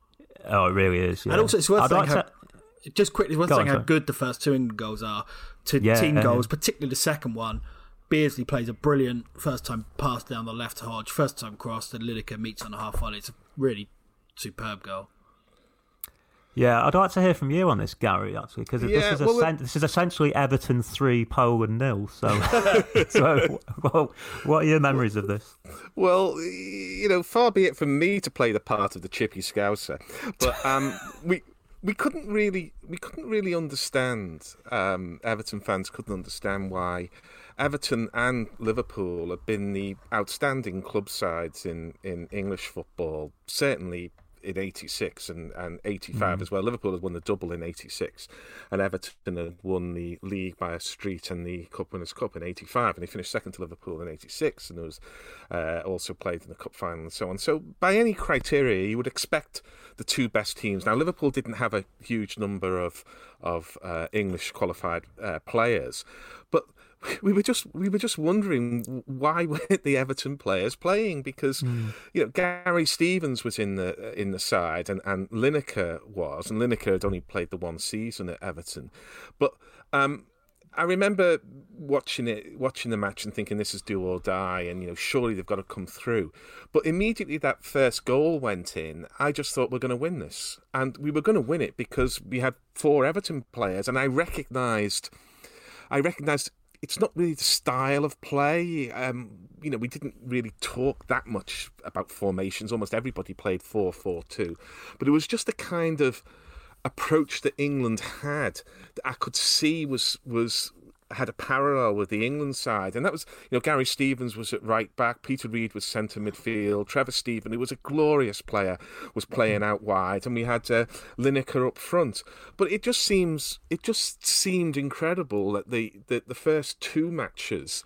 Um, you looked at the leading sides in in English uh, football, and you know, you- just didn't see their players being being picked, and you know, you had the likes of Terry Fenwick in the in the side, and one or two, one or two others, where you're thinking surely that that there'd be better players than that. But as soon as that first goal went in, I remember just relaxing, and you know, other England fans, especially. Um, knowing what we now know about penalty shootouts and everything else, might think you know that um, that uh, that that nobody was was comfortable with that. But I remember I was, and then the next goal went in five minutes uh, later, and Lineker was outstanding in that game. You know, he that I don't know which goal it was. Maybe it's the first one when he just goes across the man at the near post and he gets that that ball, and it wasn't then, but all the time I hear about I hear that cliche that that you know he's gambled going in that you don't gamble when you go to the near post. You go for the ball and then you try and score. You gamble when you hang out wide. And Lineker attacked the ball so well um, throughout his career but you know especially at that moment when you know the the whole of the tournament was on the line. I mean God knows how many million people were watching it. And I, I I can't remember exactly, but I think it was a Friday. I'm, Where I'm did you watch it? certain. I think I- I- Morocco. I, think Morocco was a Friday. I think Poland. yeah, was maybe Morocco Tuesday. was a Friday. I was I was not in the flat here because I was at my old student house. So I was about to move possibly that that weekend, and I watched it at home on a on a a, a Trinitron, a Sony Trinitron telly because there was no culture then of going to the pub and, and watching it. So um, I was in a house, uh, poor old me, um, with uh, three girls and me, and they weren't really that interested in football. Um, you know, the Italia '90 hadn't hadn't happened, so I was I was sitting there. I think I was too nervous to to drink or anything like that, and I was just looking up. It was on the uh, top of a chest of drawers. So I was looking up at this Trinitron telly in my in my room, and you know, I think I, I jumped up and punched the air as we all did when the first goal went in. But after that, I remember thinking, well, we're going to win this, um, and and sure enough, we did. But I think that was because. I'd seen four of those players win so much uh, towards the tail end of '84 through '85 and then and then '86, and I, I I just got that that feeling uh, there, and and you know that was a that was a springboard. It was an amazing transformation, really, from a, a side that looked paralysed by fear, by lack of um, of self belief, by uh, tactics that seemed hard to discern, who just just couldn't seem to to pull themselves together. And there was some talk that there were harsh words said on the training ground, and the mm. uh, the sainted Bobby Robson, who is obviously a, a, a, tremendous man, much loved by everybody, but um, he had some uh, fairly forthright words said uh, in his direction as well. And you know that we can't overstate how important that first goal was. Mm. Um, and then once Lineker got that, um, all of a sudden there was the heads were up. Um, the the players wanted the ball. Um, there were gloriously ambitious passes played, and you know not the, the whinging and the slumping of shoulders when when they they went uh, out of play. Um, and it was it was just kind of fantastic. I mean, maybe maybe it's harsh, but maybe the kind of feel, start of that feeling was when Wilkins got sent off in the in the previous match. When you know there was a, sense then of you know, and, and Bobby uh, Brian Robson had just been uh, substituted. There was a sense then that it couldn't get any lower, but there was also a sense that maybe this was the, the old guard and we needed something new. And Robson's hand was was forced by by losing his central midfield uh, too. And um, all of a sudden, say the, the, the energy. I think Trevor Steven was probably 22 or something like that at, at this point uh, coming into the side. Beardsley was so inventive and such a sprite in and around the box, and Lineker was probably about 24 and suddenly found his form.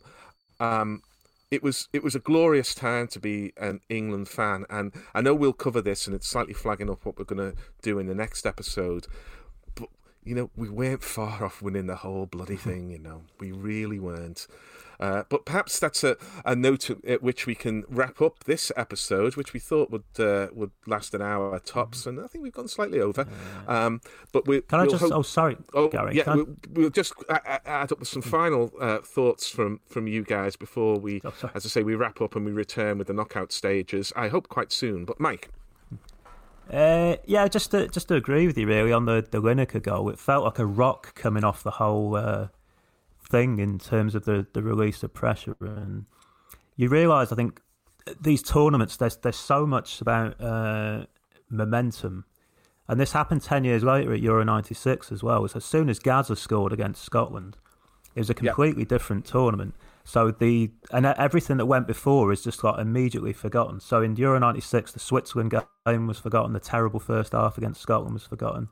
And uh, here for England, just it, yeah, yeah. But it's it's like they're it's like their tournament starts uh, in this game, I think. And there was there was so much on this Poland game because partly because of England's history with Poland as well. You had the whole, you know, yeah. missing out on the 1974 World Cup.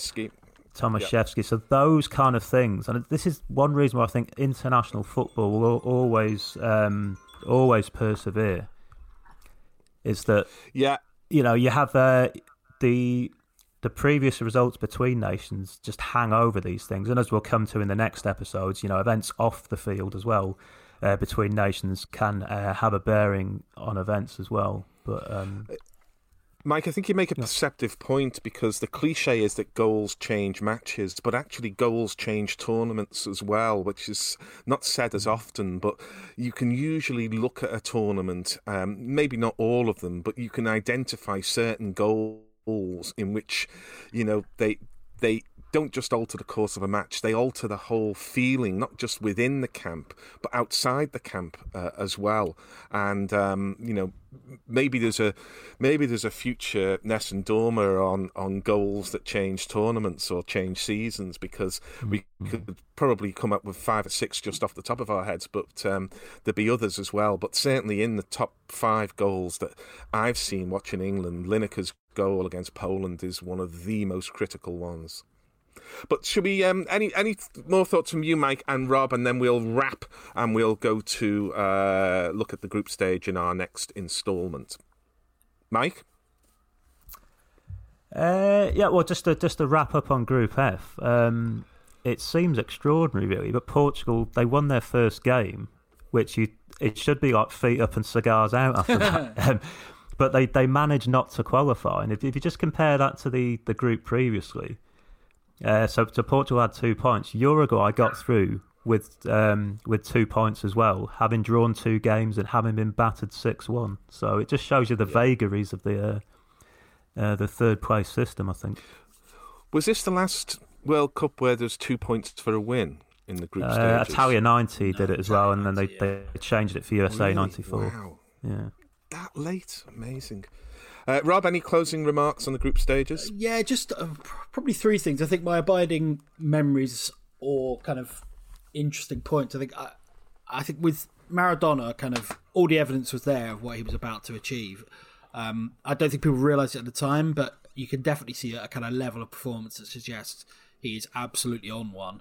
Um, and, and he would obviously that the, the importance of the knockout games would elevate that even further. Um, I think my abiding memory at the time is probably just it felt like every time I looked at TV, a, a USSR player was leathering one in from thirty yards. Um, and, then the, and then the sheer joy of Denmark, really, who were the unquestionably the team of the first round to win all three games in a group of death in your first tournament, playing Yeah. the most joyous, futuristic football. Um, I think only two teams won all their games: Denmark and Brazil. Brazil were excellent, but um, yeah, Denmark were. And I, I know I would say that having written a book with Mike and Lars, but they were. I think objectively, I think they were absolutely the team in the first round. Was this the, the, the greatest group stage of a, a World Cup? I can't think of one better. I don't know. I'd Maybe to- 82. Mm. I'd have to think about that. I don't know. Probably not. I'd probably say the the. I mean, the, the earlier ones when Moore was riding on the group stages, probably. probably but I mm. don't know. I, I think it was good. I think the, the, the thing that stands out is the, the sheer number of outstanding goals. Uh, and a variety of them as well. Long range blooters, team goals, elegant individual goals. Um, and I think that applies to the tournament as a whole. The one thing I would say about Mexico 86 is I don't think there's ever been a tournament with as many great goals. No.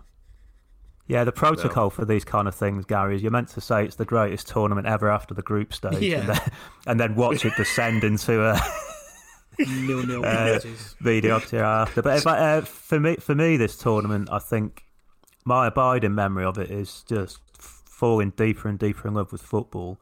And the whole, I mean, I was eight years old. Obviously, your first World Cup's a very impressionable moment. Uh, the whole colour of it, uh, the amazing goals, uh, and also binging on football because there wasn't a lot of football on television then. No. So to have all these games every day and highlights packages, you just thought, well, this is great. And um, yeah, that's what that's my abiding memory of it. Is just I, I was just thinking, well, all World Cups are going to be like this, uh, and they, they they haven't proved to be, sadly. But uh, and it's, it's also you're talking about generations where the great players who went into the World Cup. And you knew they were the great players beforehand. They actually fronted up and did some of their best stuff. You know, like Maradona, and you know Platini and Laudrup and these kind of people. And it's I think it's a disappointment in modern World Cups now that the you know players like uh, Messi and Ronaldo they've never and you know they've never really done that. I don't think. Um, but but I mean that No, that used to happen half the course. So You know, I'd love, I'd love. I mean, who knows? The the world is different from hour to hour at the moment. Never mind from week to week.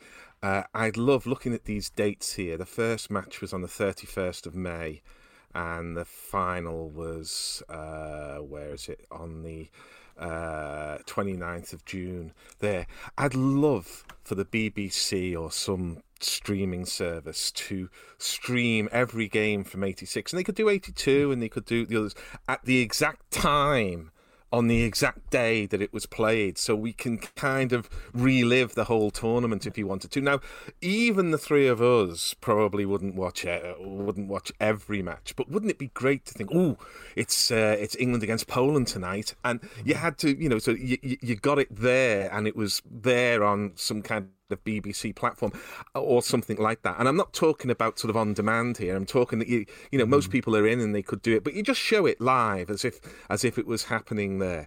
I, oh, I would love that. I really would. Having said that, I probably only watch about four or five, but wouldn't it be great? I suspect there might be a few stereotyped asides in the the uh, commentaries and punditry that might not work too well in 2020. Yeah. Though. But, uh, but Yeah, apart from that, it's a good would. Idea. Yeah. So on that, uh, we'll leave you at this midpoint of uh, Mexico '86. Um, we're going to uh, probably stay on uh, and talk about when we can do the uh, group stage. Um, but for now, I'll say thank you very much to Rob Smyth Thank you. and to Mike Gibbons, Thanks, guys. and uh, of course. To you, our listenership. I've been Gary Naylor, and this has been Mexico 1986, the group stages. Sports Social Podcast Network. With Lucky Land slots, you can get lucky just about anywhere. Dearly beloved, we are gathered here today to. Has anyone seen the bride and groom? Sorry, sorry, we're here. We were getting lucky in the limo and we lost track of time. No, Lucky Land Casino, with cash prizes that add up quicker than a guest registry. In that case, I pronounce you lucky. Play for free at LuckyLandSlots.com. Daily bonuses are waiting. No purchase necessary. Void where prohibited by law. 18 plus. Terms and conditions apply. See website for details.